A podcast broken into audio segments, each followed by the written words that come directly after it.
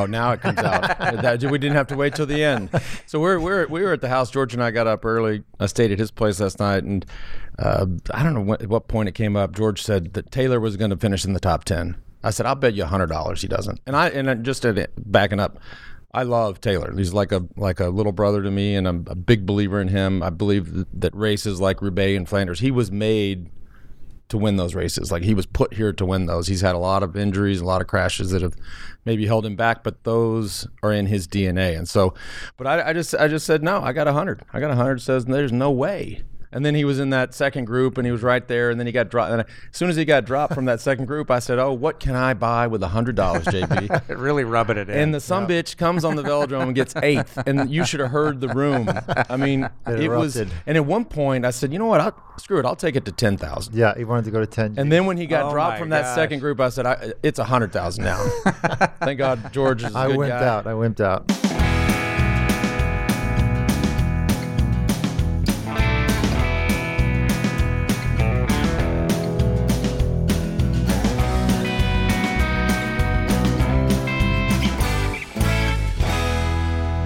Everybody, welcome to the Stages Podcast.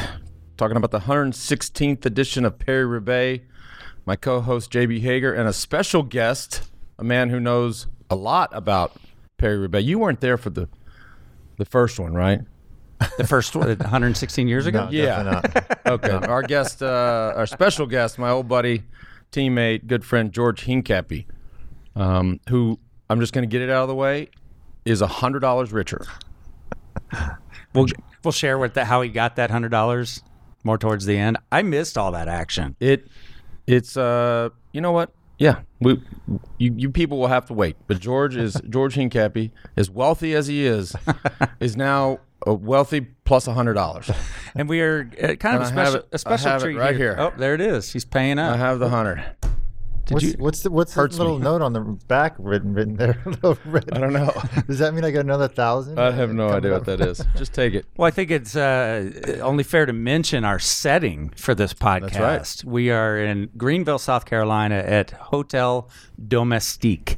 Yeah, I'm really excited you guys made it all the trip down from Austin, and check out the hotel and do the Stages podcast here. Beautiful, beautiful, beautiful place. A lot Thank of you. cycling fans have come through here, either come to your Fondo or come here for training camps. But uh, for those of you listening, you can't really see it, but for those of you watching, you can see the view and uh, see the beautiful mountains out here. I got to tell you, George and I did a camp here with some folks a couple of few weeks ago, and I mean, there's some legit climbs around here. If you think of you know, you're thinking of South Carolina or North Carolina. These, these are straight mountains. Like these aren't hills anymore. This is a real thing. You get a little bit of everything. Yeah. So yeah, this is really great. World class cycling right behind us. Great, yep. great cycling destination and uh, the perfect place to stay. So the headline, I mean, for me, fellas, it, it, was you know it was just a week ago where we we covered the Tour of Flanders, and it, it, this thing was just completely flipped. Last week you had Sagan, Peter Sagan, who was a heavy favorite and didn't have the team to overcome and, and overwhelm Quick Step, and Quick Step used the strength of their team uh, to dominate the race. Today in Paris Roubaix, I mean, I, honestly, I don't know what Quick Step was thinking, but Peter Sagan rode like a like a like the beast that he is. Went away with 50 kilometers to go, and that was kind of it. I know at one point, George, you kind of looked over and like, Quick Step needs to go on the attack here, you know, or send off another attack and control the front. I guess they weren't. Maybe are they just tired? I mean, do you start to get tired as you get several classics in as a team? Well, there's no there's no question. This period of the cycling season is the most stressful period for these guys, and the the the mental um, mental wherewithal that it takes to make all these selections and the the the position battles day in and day out is really really stressful. It's all one day, all out racing. So towards the end, like this is a, a, the end of the sort of goal for a lot of these guys, and some of them are tired. You can just tell today. Quickstep was trying the same tactic, um, but Bora was much better than last weekend. Marcus Burghardt was really strong, and Daniel Oss. Uh, so they were kind of doing the same thing, and they were really covering the moves. And and uh, Sagan just kind of sneaked away. He's world champion. He should not be sneaking away. They, right. They, that should not have happened, but they weren't. They just didn't have the legs to go at that moment. I just wonder how beat up teams get, you know, as the season progresses. I mean, you're doing Flanders, you're doing uh, Gent Wevelgem and all these races, and right. you see all the crashes, and the teams just can sort of get so beat up, and maybe they try to recover before the Grand And Tour. they've shortened those those midweek semi classics. They've shortened. Back in the day, things like uh, Harelbeke, uh, Gent Wevelgem, those were also 250 kilometers. Now they can't be longer than 200 kilometers. So imagine then how tired you would be. And, and but for these guys, I guess they're kind of. I mean, George can speak to this, but they're probably done. I mean, you know, the the, the specialists that have done the cobbled classics you know, probably aren't going to do Liège unless they're working for somebody else. Amstel maybe, but that's a super tough hilly course as well. So they, this is probably it. Yeah, there's quite a few guys that um, can cross over from Flanders and Roubaix to jump into Amstel and Liège. Even though they might have the capabilities, they're just the the engine is working at a different rate at that point, and it's uh, rare that they'll be successful in the next couple weeks if they try to race it. But I, but I, I'm going to go back to Quick Step because I I I didn't understand. Uh, and, and again, I'm just full disclaimer, never done Paris Roubaix. So that's why it's so perfect to sit here with George and just say, okay, George, you answer all the questions. I have no idea what it's like to do that race, other than the few times where they've and the the tour has gone through there. Um, but that's a completely different experience. But when you had Sagan up the road with these two guys, the Swiss kid and the kid from Lotto, um, and then you had the group with Quick Steps, Nicky Terpstra, and and and you know these five or six guys in total, and then you had a group behind with three or four Quick Steppers. It's like to me, and it wasn't. They weren't. Terpstra's group wasn't closing the gap to Sagan. I don't know why they didn't just come together and go, okay, now we'll bring him back. Like it. Yeah, that, That was a mistake. We were, yeah, I agree. That we were talking about that, and that's a game time decision. I think the whoever the director was for Quick Step, he needed to make that call and say, "You need to wait. They're seven seconds behind. We got four guys behind. Yep. You can do a lot more um, chasing with these guys than if you keep going on your own. But who knows what was going on in the radios? Who knows if Right. Terpstra decided he didn't want to wait? Um, but certainly he could have gotten a lot more help if he waited for that group. Well, that is the knock on him. I mean, I, I I loved his ride in Flanders, but the knock on him is that you know sometimes his radio isn't working. I, I didn't hear that, and so that's uh, and I actually Christian Vande Velde was sitting there watching the race with us as well, and I asked him uh, to get a confirmation of that, and that's you know that's that's kind of the knock. yeah, I mean, well, he's won Roubaix and Flanders, so he's he's doing something right. But uh, he might not listen all the time to his directors. Yeah, but today, yeah, I mean, I, I didn't, I didn't understand that. Unless, and like you said, George, I mean, we're not listening to their race radio, um, unless everybody in that third group, was uh, essentially the third group, just gets on the radio and says, "I'm dead. I'm, you know, terrible day." Then you just let Terpstra, you know, go for it. Um, At but it, that- well, I mean, 60k to go. Not many people are feeling great, but you could still make a difference if you work together as a team. So I don't, I can't imagine them saying that. Um, but certainly something that, that was definitely a mistake. yeah, As we progress, I wanted to get you, both of your thoughts on some of the conversations uh, between the two off the front as they get into that last 10k. I'm always curious of what those little, those little back and forths are like. But uh, and this may be a gr- bit gratuitous, but there was one American in the race. I mean, this is just, and we're sitting with the American that had the best results ever in that event in 2005. Is that correct? On the year second place. 2005, yep. Second. Yeah. And, you know, so as a part of you, you know, that's uh that's something that's very dear to you, I assume. What's what, what's going through your head, George, as you're sitting there watching Taylor Phinney try to duke it out? Well, I got the pleasure to race at Paris Roubaix with Taylor, and uh, you know he was uh, it was one of my last years, 2012, I believe. I had some bad luck, a lot of punctures, and he was actually working for me and Alessandro Ballan. But he was very impressive, uh, very confident, always at the front, great at positioning. Ended up 15th, I believe, that year. But I, I said that he was going to probably beat my my place in Paris Bay just because of the type of rider he is, and I was glad to see him up there today. He did a great ride, and uh, I'm actually made a little bit of money on it too. Oh, now it comes out. That- we didn't have to wait till the end. So we're, we're we were at the house. George and I got up early. I stayed at his place last night, and uh, I don't know what, at what point it came up. George said that Taylor was going to finish in the top ten. I said, "I'll bet you hundred dollars he doesn't." And I and I- just it, backing up, I love Taylor. He's like a like a little brother to me, and I'm a big believer in him. I believe that, that races like Roubaix and Flanders, he was made to win those races. Like he was put here to win those. He's had a lot of injuries, a lot of crashes that have maybe held him back, but those are in his DNA. And so, but I, I just, I just said no. I got a hundred. I got a hundred. Says there's no way. And then he was in that second group, and he was right there. And then he got dropped. And as soon as he got dropped from that second group, I said, "Oh, what can I buy with a hundred dollars, JB?" It really rubbing it in. And the some bitch comes on the velodrome and gets eighth, and you should have heard the room. I mean, It it, was. And at one point, I said, "You know what? I'll, screw it. I'll take it to ten thousand. Yeah, he wanted to go to ten. And then when he got Oh dropped my from that second group, I said, I, "It's a hundred thousand now." Thank God George is a I good wimped guy. out. I wimped out. So th- yeah, there was there was a little back and forth with you guys over the wager, and there was also a lot of banter about George's television. Yeah, which uh, yeah, I know. I might need to upgrade the TVs at some point. You know, these big screen TVs they make now are i i when they first came out, the really big ones, they were super expensive. They were just completely cost prohibitive. But just like a lot of technology, um, it, it's it's it's you know every year the price gets halved, and so now the big ones, George, they're only really going there right now. they're only a few they're only a few hundred bucks, and so I, I Well, I got a hundred now. I'm I'm, I'm I'm a tenth Well, there. You know what? I'll, uh, I'll I'll get George's back on this. Like, if you're coming out here to these mountains to Hotel Domestique to watch television, you, you probably don't have your priorities straight. Well, then I'll get my own back and say that if it's if this is the cycling capital of this part of the country, and people want to watch the tour or the classics, I mean, we need they need to make that part. We had shoot, we had twenty guys in that room. It was cool. It was Yeah, like a big was watching party. fun. That's That was- that's that was a fun yeah. time. It was fun. Break this down for me because uh, I didn't know there were. Uh, I think they referred to it as sector ratings. I heard you guys talking about it for each of the cobble sections, and I want you to talk about that in depth, George. And also by just observing you as we were watching, like you just know every one of those sections. You were you were describing what they're about to hit Yeah. every time.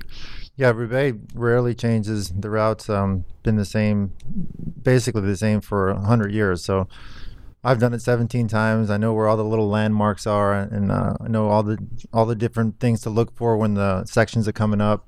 Um, so I didn't even really have to look at my computer during Roubaix. I knew exactly what was coming, when it was coming, and what I need to look for. So that probably plays to your favor if you're if you're one gutsy enough to do these cobble races. But over the years, like how many years in did you start to find a groove of like, oh, I know this course?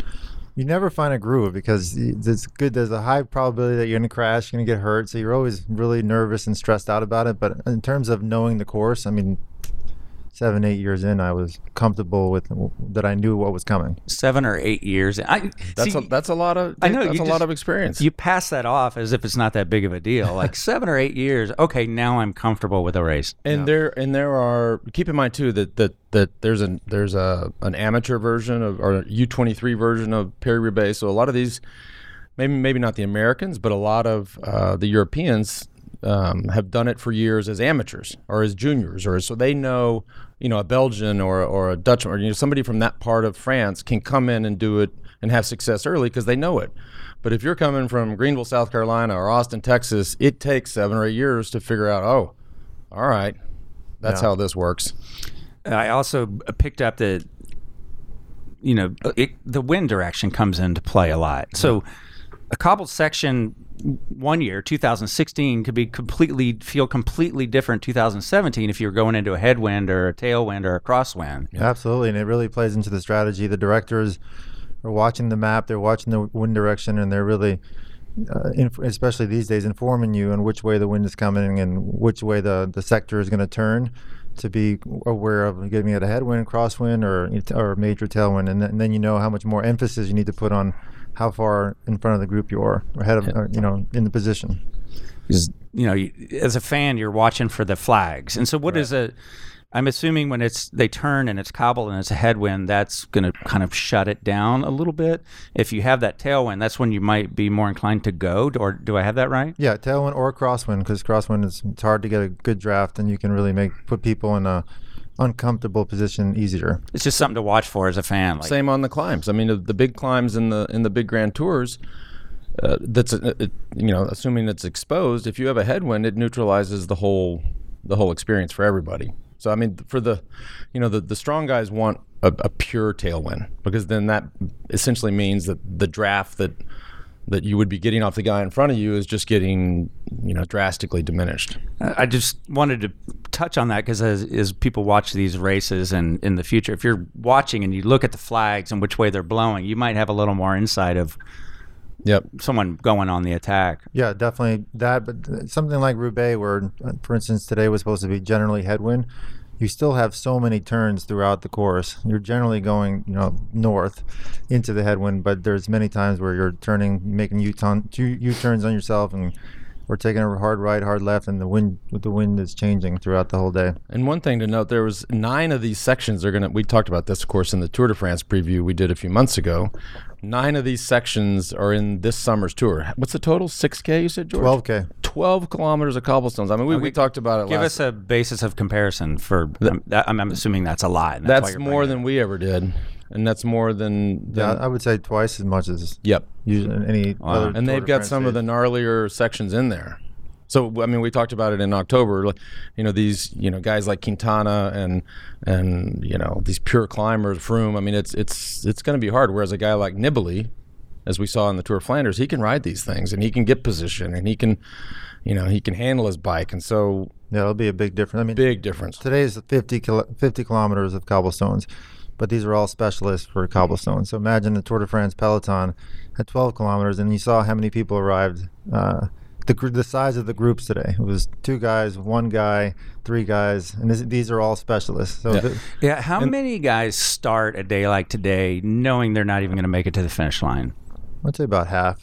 Isn't that crazy? I mean, that's just remarkable. I don't, I don't know if the average person knows that. They're, I mean, they're in there, they're doing their work, or they have accidents, or a bad day, or whatever. Or they're or they're called in last minute and say we need a seventh guy, and you got to at least come to the feed zone. You bring up a good point. This is the first time that that that uh, in Paris Roubaix they've ridden with seven guys. So this is they've taken the team now. We talked about this a lot last summer, from eight to seven. Boy, you look at the situation Quick Step was in, and you kind of wonder what. I mean, an eighth guy does that change their mm-hmm. race? I I would argue that yeah, it does. And I'm not a fan of, of going from eight to seven, or from seven to six. I'm not a fan of having less guys. I think we should have you know the traditional amount of eight and the nine in the grand tours but it makes a race like this a hell of a lot harder with one less man Yeah, it doesn't sound like much, but you start the race, the first 100 kilometers of Roubaix, you have 50% of basically every team. Their task is to get in the breakaway. So right there, you take one guy less that's trying to make the breakaway, and there's usually three or four guys from one team trying to make it. It's a really tough task to make the breakaway. It may look easy on TV. When you turn on TV, there's already a breakaway, 10 guys. Yep. But if there was a quick step guy in there, like Dillier was today, he gets a much easier ride. Quick step is on a much less defensive position. It changes the whole dynamics of the race. Yeah that was that i made a note of that jb to like i mean you, you, that first of all that breakaway was was away for 214 kilometers silvan dillier who gets second and by the way not for nothing mm-hmm. like he he didn't get second by like 100 meters. He was on Sagan's wheel. So he's in the break for 214, pulls with Sagan all the way to the finish line, and then loses by a bike length. Like, that's kind of like, that's sort of like man of the day. Like, that's Absolutely. that's ride of the day. Well, I'm there. guessing he had to make a decision. Do I work with Sagan? Because we kept seeing him pull through, and every time you guys were all like, whoa, like he was doing a lot of work, but then he could risk not getting on the podium. Yeah, we we were having those discussions too, but you never know how he's feeling at that moment. We just assume why is he working with Sagan? I mean, Sagan is going to beat him, but he probably was on an incredible day. Um, it's a lot less stress being in the breakaway. Although you're doing more work, you're not you're not dealing with the stress the peloton is. So, at the point that Sagan's catching Dillier, they you know they were much much more level playing field there. Um, obviously, because Dillier was pulling through and and did an amazing ride at the end. By the way, this kid was a U23 uh, world champion. So this is not some, you know, bus boy that they bought and they rolled out for the Paris Roubaix. This this kid's, you know, he's a good bike rider and, um, but yeah, that was. I, I can see what you're saying there, though, George, too, about being on that early break where you don't have to stress about position and fighting and and the sprints just to make the you know these sectors and not stress about being 100 deep and then crashes and mechanicals and you're in that group there were six guys like you're Yeah. like okay here comes a section let's Yeah. all line up guys Do We're they good. kind of communicate and Forget- get a yeah, rhythm? there's no fighting You saw you saw on the at the first section, 100 kilometers into the race, 180k to go. Greg and some of his BM, he lost. They lost Stephen King, Kung. Um, I probably said that last name wrong, but early on they lost him. Greg got stuck behind a crash. He catches back up. He makes his way back to the front. That you're burning matches. I mean, the, ev- every every little bit counts in Roubaix. Gets his way back to the front. Does gets stuck behind another crash. So just from that little bit of being behind in the first sector, which really shouldn't matter, he burned some really important matches, and it might have affected his um, final result. I got a question for George um, because I, again, having never done it, you know, and I, when we did it in the tour, we rode. We, I guess we might have put on some beefier tires, but our bikes were the same bikes, the wheels were the same wheels. But it, there must be, and I know over the years they've tried suspension, they've tried front and full suspension, they've tried all these different things. What what what changes now for these bikes? But and I mean the frame, the wheel, the tire, and the bars, handlebars. So um, you remember our old mechanic Julien DeVriese? He used to age our tires. He had like a wine cave for tires. It would age them for years before we threw him on for Roubaix. Um, thousands of people now wanting to go to Julien DeVriese's uh, tire Exactly. cave. But now, obviously, the tire technology has gotten a lot better. They're definitely using beefier, bigger tires. Um, the carbon wheels are all now um, pretty much uh, Bomb-proof. bomb-proof. So they're all got the carbon wheels. Some guys put a little extra handlebar tape on their bars. There's a couple of guys on, on the in the race today without gloves, which for me was like, there's no way I could have ever imagined doing that race without gloves. My hands would have been destroyed. Found that interesting. Um, in terms of other stuff, they might change their frame to a bit more compliant carbon, where they get a little bit of, uh, less stiffer ride. But that's about it. Is it is it still po- still popular when you hit the cobbles just to yank the handlebars off, or was that just a George thing? No, that was definitely. and, just and a- he, George didn't, didn't really think that was that popular either. He didn't like that. It was, No, that was a tough did one. not trend well with George when the handlebars came off that Every bike. now and then I'll pull up that clip as Oh. we were prepping for this. I was like, oh my god! Every year during this time, I get people sending me videos, and I remember that. Yep. I you remember were it. steering, but Do it you just wasn't. remember got a that? big bump right here that always reminds You know, me. the one other thing I noticed, which I think is a, a, a awesome idea, is those remote brakes up on the top. So you had like a little, just a little hand gripper brake. Whereas, because a lot of times, I mean, the times that I've ridden the cobbles, you know, it is more comfortable to be up on the tops and just, just sort of try to ri- get over them. But they had those, uh, those, those brake levers up on top as well. Which obviously, if you're up there and you're, you know, trying to slow down or brake or whatever, that that you got to reach back out to the brakes, which is a bit of a pain. Then there's always the excitement of finishing on the velodrome, which proved to be exciting today. Absolutely. I mean, we were wondering why how Dillier was pulling through with Sagan, or why he was, and then he comes onto the velodrome at first, looking very confident. I mean, we didn't we didn't know what was going to happen. Obviously, Sagan was the favorite, but he put on an amazing show. And I, I guess he, and we don't really know this kid that well, but I, he's done a bit of track racing in his day. So, I mean, and obviously Peter Sagan as well. He can handle just about any surface condition, environment, whatever. But um, if you if you just had a group of five guys coming in, and, and one of them spent his younger years racing on the track, I mean, serious advantage of, of where to be positioned, how to slingshot off the top of the track, and just get that run on guys. And uh, It's I mean, got to be exam- harder than it looks. Yeah, I mean, Oh, these guys make Yeah. it look very, very easy. It's just a whole different thing. yeah. Well, especially after six hours on the bike, everything, all your reactions slowed down, and just Yeah, you forget they're they're stressful. cross-eyed. Yeah, I mean, they're they're cross-eyed. completely heart going nuts and cross-eyed, and they but they they make it look so easy. Yeah. I mean, uh, that's got to be difficult. I did overhear you saying today. It's like, yeah, a lot of these guys, and I may be quoting you wrong. You were like, a lot of these guys can race really good to 120 miles. Then there, then it just Yeah, that see- extra bit, like that's when things really start to fall apart. Can Yeah. you Yeah. describe that? Absolutely. I mean, these are everybody in there are some of the best cyclists in the world, but there's only a handful of guys that are the true classics guys that can do the 260 kilometer, you know, what is it, 160 mile distance. From 120, they can all do it. When once you get past that 120 mark, then the true classic guys, Yeah. the guys with the big endurance and the big experience, And you out. need some years. Like you can, I mean, it's, it's tough to do that as a 21 year old, 20 year old neo pro to, to go bust out 260 kilometers. I mean, it's it's it's a lot easier when you're 30 years old. Are some of these guys staying in their prime longer just with modern training? You know, probably doing more, taking care of their bodies better. Are they racing longer age wise, or is it still about when you guys It's a good doing? question. I mean, but there's definitely much better ways to monitor your training, your recovery, Mm-hmm. your sleep patterns. So I mean, that's Diet. definitely all plays into uh, your longevity of your career.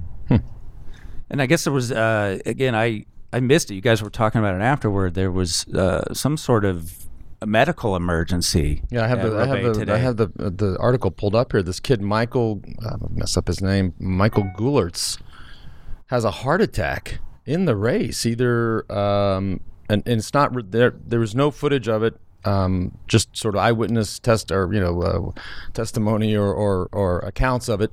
Um, but they, they were seen on the side of the road with the the paramedics with the pads out, giving him a full you know trying to bring him back. So I don't know if he had the cardi- the heart attack, cardiac arrest, and then crashed, or had crashed and then had the heart attack. But when you have a 23 year old kid from Belgium uh, in the biggest one day race of, by, by the way, he's trending on Twitter, number three, um, and and just falls over, which is just so you know. Obviously, we send out our best to him and his team and his family, and gah, who you know, never- Scary stuff. Yeah, You were pretty excited before we started to see it trending on Twitter. Yeah. Well, it's not like there's no other sporting events going on in the world. I mean, I'm I'm like the biggest golf fan in the world, and you know, I, I suggested to the room at 20, I was like, "You guys cool if we switch it over to the Masters for a second just to see what's going on?" That didn't go over too good, but I mean, it's it's trend. Yeah, I mean, you have all these uh, major events going on, and, and it's it's awesome to see. By the way, it's it's trending. It's number three in the United States, which to me is amazing. When you only had one American in the race, like if you had 20 Right. and we won, okay, I get it. But no, I, I- I think it speaks volumes for the event and, and the sport that you know is, is on people's radar. I guess. It may have something to do with you guys getting out there and talking about it. Let's hope. You know, it might have something to do with it. Uh, George, out of curiosity, uh, best and worst memory of Roubaix over the 17 years. Ooh, uh, worse. They actually pointed it out today was when I fell in that ditch. Not even breaking my shoulder. Um, it was um, I think the year before that, or two years before. No, actually a while before that. I broke my shoulder in 2006. In 2001, I was with uh, Tom Boonen. We're chasing Museeuw down. It was an incredible day. Uh, throughout, I felt amazing the, the whole day and I didn't do the little things that you do in a 260 kilometer race, which is eat, you know, stay warm. It was freezing cold and raining, but I was like, I'm so, I feel so good that I'm not gonna eat as much as I usually do. And all of a sudden, we're in a position where we're 10 seconds behind Museeuw, and it's Tom and I. Can't be in a better position than that. Two teammates chasing one guy alone. And I started getting that rubbery feeling in the legs, and I started asking Tom to slow down a bit. And uh, that's 30 30k to go. Once you get to that point, in a 260k K race there's no coming back and i just got worse and worse and worse and like i was saying earlier your reaction time slows down i had one of those slips that i had 100 times throughout the, the day before that and the day during the day and i just fell into a ditch. And we were here i was third place or second place in Paris Bay 10k to go and no shit i did not want i said i'm not getting out of this fucking ditch i was laying there Well, you're going to stay in the ditch. just I, I did not want to get up. What was I in did the not ditch? Want, Was there like- was there like mud, mud, and like I was just just laying there. funk? The only reason I got up was there was a helicopter hovering above me, and the camera is right on me. I go, shit! and I got to get up. Because you're on Got up- television? yeah, I was on television. got up, crawled to the finish line. It was that was probably my Oh. the ah. worst bonk of my entire career, and just it was really disappointing too. it was- I made a lot of stupid mistakes throughout the day, and it was a great opportunity for me to. You know, doing an uh, amazing rebate, but I just uh, Lesson didn't pull it learned. Lesson learned. Best remember, best. Sometimes, moment? sometimes on your best days, you have to take care of yourself the most because your engine's just really firing on all Yeah. pistons. yeah. Our best memory. Best memory, um, just probably finishing uh, uh, finishing second, um, 2005. My daughter was there. I still have pictures of her with me on the podium, and it's pretty amazing. I mean, she's 13 years old now. She was two years old back then. And it's just uh, it's amazing how time flies, and I'm glad I got to share that moment with her. Who won that year? Boonen. Bonus. So you, y'all weren't together, Yeah, we were. It was Boonen and, and I and Flecha. Three of us together at the end. huh? How how would uh, I would always watch. This is a funny story. So I would, I, I would, of course, never be there, but I, I would sit at my home either where, wherever I was living those years. It, it either was Spain or Nice, and I would watch the race, and I would always, you know, you know, I just get so I'm like, Whoa, you know, I'm trying to control shit from like a thousand miles away, and so I'd call Johan and be like, hey, do this and do this, and he's like, and he, I, I can't believe he kept picking up the phone. But there was one year, Yeah. where they were coming in, they were coming into the, the Arenberg Forest. George, you take it from here because it's Yeah, so we're coming into the Arenberg Forest, which is probably one of the most stressful moments in cycling. This day in particular was freezing cold, muddy, and um, Johan's on the radio telling me what to do the whole time. And I hear him, I hear phones ringing, and he's like, "Yeah, yeah, Lance. Okay, I'll tell him." Johan gets ready. George, Lance says take your leg warmers off. I'm like, really? I got three k to go to the fucking Arenberg first, and Lance is at home on his couch telling me to take his my leg warmers off. Probably, you know, sipping, a, that having today. a cold just- beer. Like, hey, why, you should probably take those leg warmers off. Now's a good time to do that. Me, you know, of course, me not knowing anything, you know, not knowing shit from Shinola, and and I was like, God, it just would feel so much better, George, if you didn't have those leg warmers on. So those leg warmers were on the side of the road. About a k later, Were they, did, you get them you got off? 'em. I got them off. See, who's your daddy? Give me that hundred dollars back. You know, Lance has made reference to the director being in your ear during a race, and you guys both worked with one of the best. And watching some old clips, you know, you, you'd hear Yo- Yo- Johan going, "Don't panic, don't panic, don't panic." you know, it's like how that- I think that was the same year actually, where I, I took so I took the leg warmers off, but then I flatted in the Arenberg, you know, 5K later. But it's really important. I mean, he, you know, it's uh, it just keeps you focused. You get you. It's so easy to to make mistakes in that race or in any race for that for that matter. But you have a good director in the car who's you know stable minded and is telling what to do and just really focused on the end and not what's happening at the moment. It's it's really important to have somebody like that in, uh, on the radio. How does Sagan stack? This is not a fair question, but a fun one. How does Sagan stack up today, finishing Paris Roubaix against Museeuw, Boonen, you? He's I pretty mean, impressive. Yeah, I mean, I, impressive. yeah, that it's not like he won the way people would have thought he had would have won. I mean, he he just like George said. I mean, uh, when does the rainbow jersey ever sneak away? They don't sneak away, especially when it's Peter Sagan. You know, he goes away with 50k to go alone, bridges to that group, has two guys with him. You know, gets them to help him. But I mean, he he he basically did a 50 kilometer time trial as the fastest guy in the race, right? So he could he can always has the option to say, you know what, I'm just going to sit here and, and follow the wheels and win the sprint.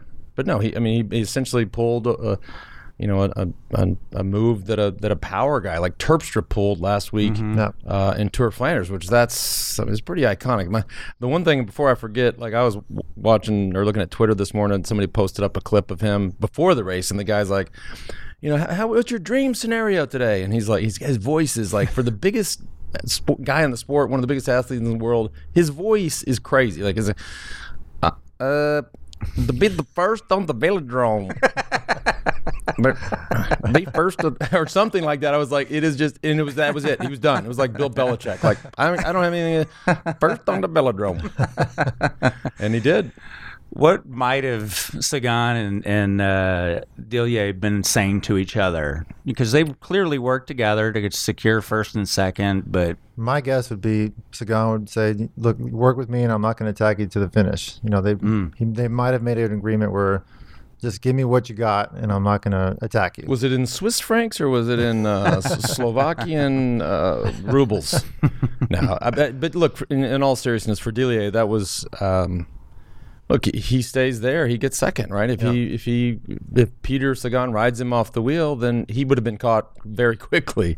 So um, we were all surprised he worked as much as he did, especially after having been out there for 200 plus kilometers. But I mean, like I say, that that's I mean, you can't obviously Peter Sagan is the champ, but um, that kid's ride, you, you have to kind of say that was ride of the day. yeah, I would agree. Definitely the star ride of the day.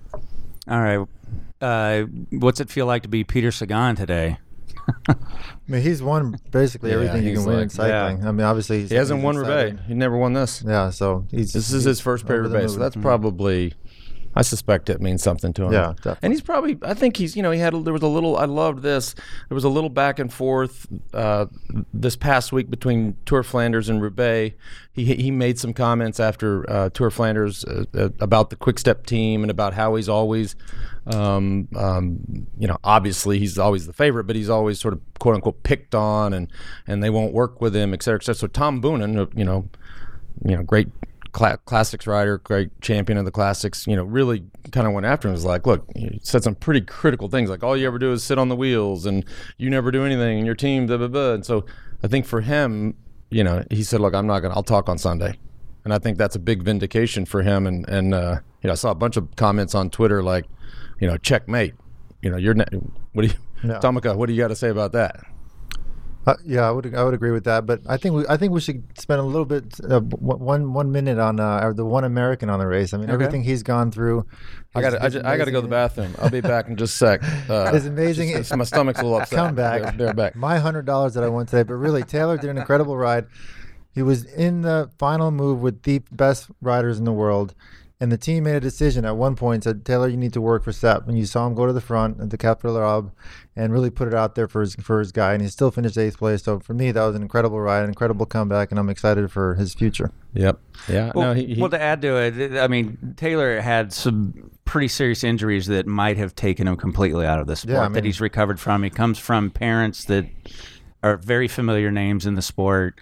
Yeah, it's Uh, just, a lot of people are pulling for him. yeah, absolutely. It's great to see him back at that level and racing with the best guys in the world. But but let's just get get real here. I mean, when because when he got dropped from that group, and I agree with everything that George just said. I mean, these races are in his DNA, and we J- JB we talked about this last summer when it was, you know, it, it- where we were trying to figure out if the daily video was, you know, how was that is that good? Is that what is that? And so and I love the kid, but I'm always like, look, this guy easily when I first met him and first saw him ride and first saw how smooth he was on a bike, I was like, that kid has two Flanders in his legs and two Roubaix, easy at a minimum, and then a World Time Trial Championships and then a World Individual Pursuit, every you name it. I mean, the, the dude is is has wicked talent. Um, but when he got dropped, I, I expected him to be gone. And then when they came on the velodrome, and I was like, well, "What's happening?" And then he gets eighth, and I lose my hundred. I was like, uh, "You know what? I was, you know, it's worth it. It's worth it because I'm happy for Taylor, and um, you know, George George needs some money.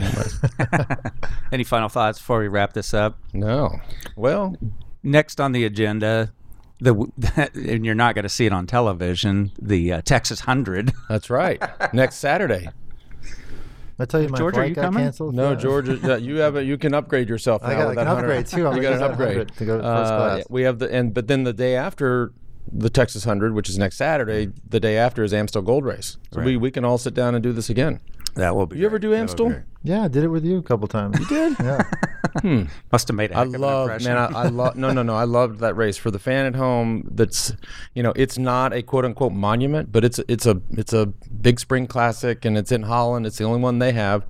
Uh, it's awesome. It's it's it's Flanders esque, short, punchy, steep climbs, no cobbles. Thousand roundabouts. Yeah, lots of lots of traffic furniture.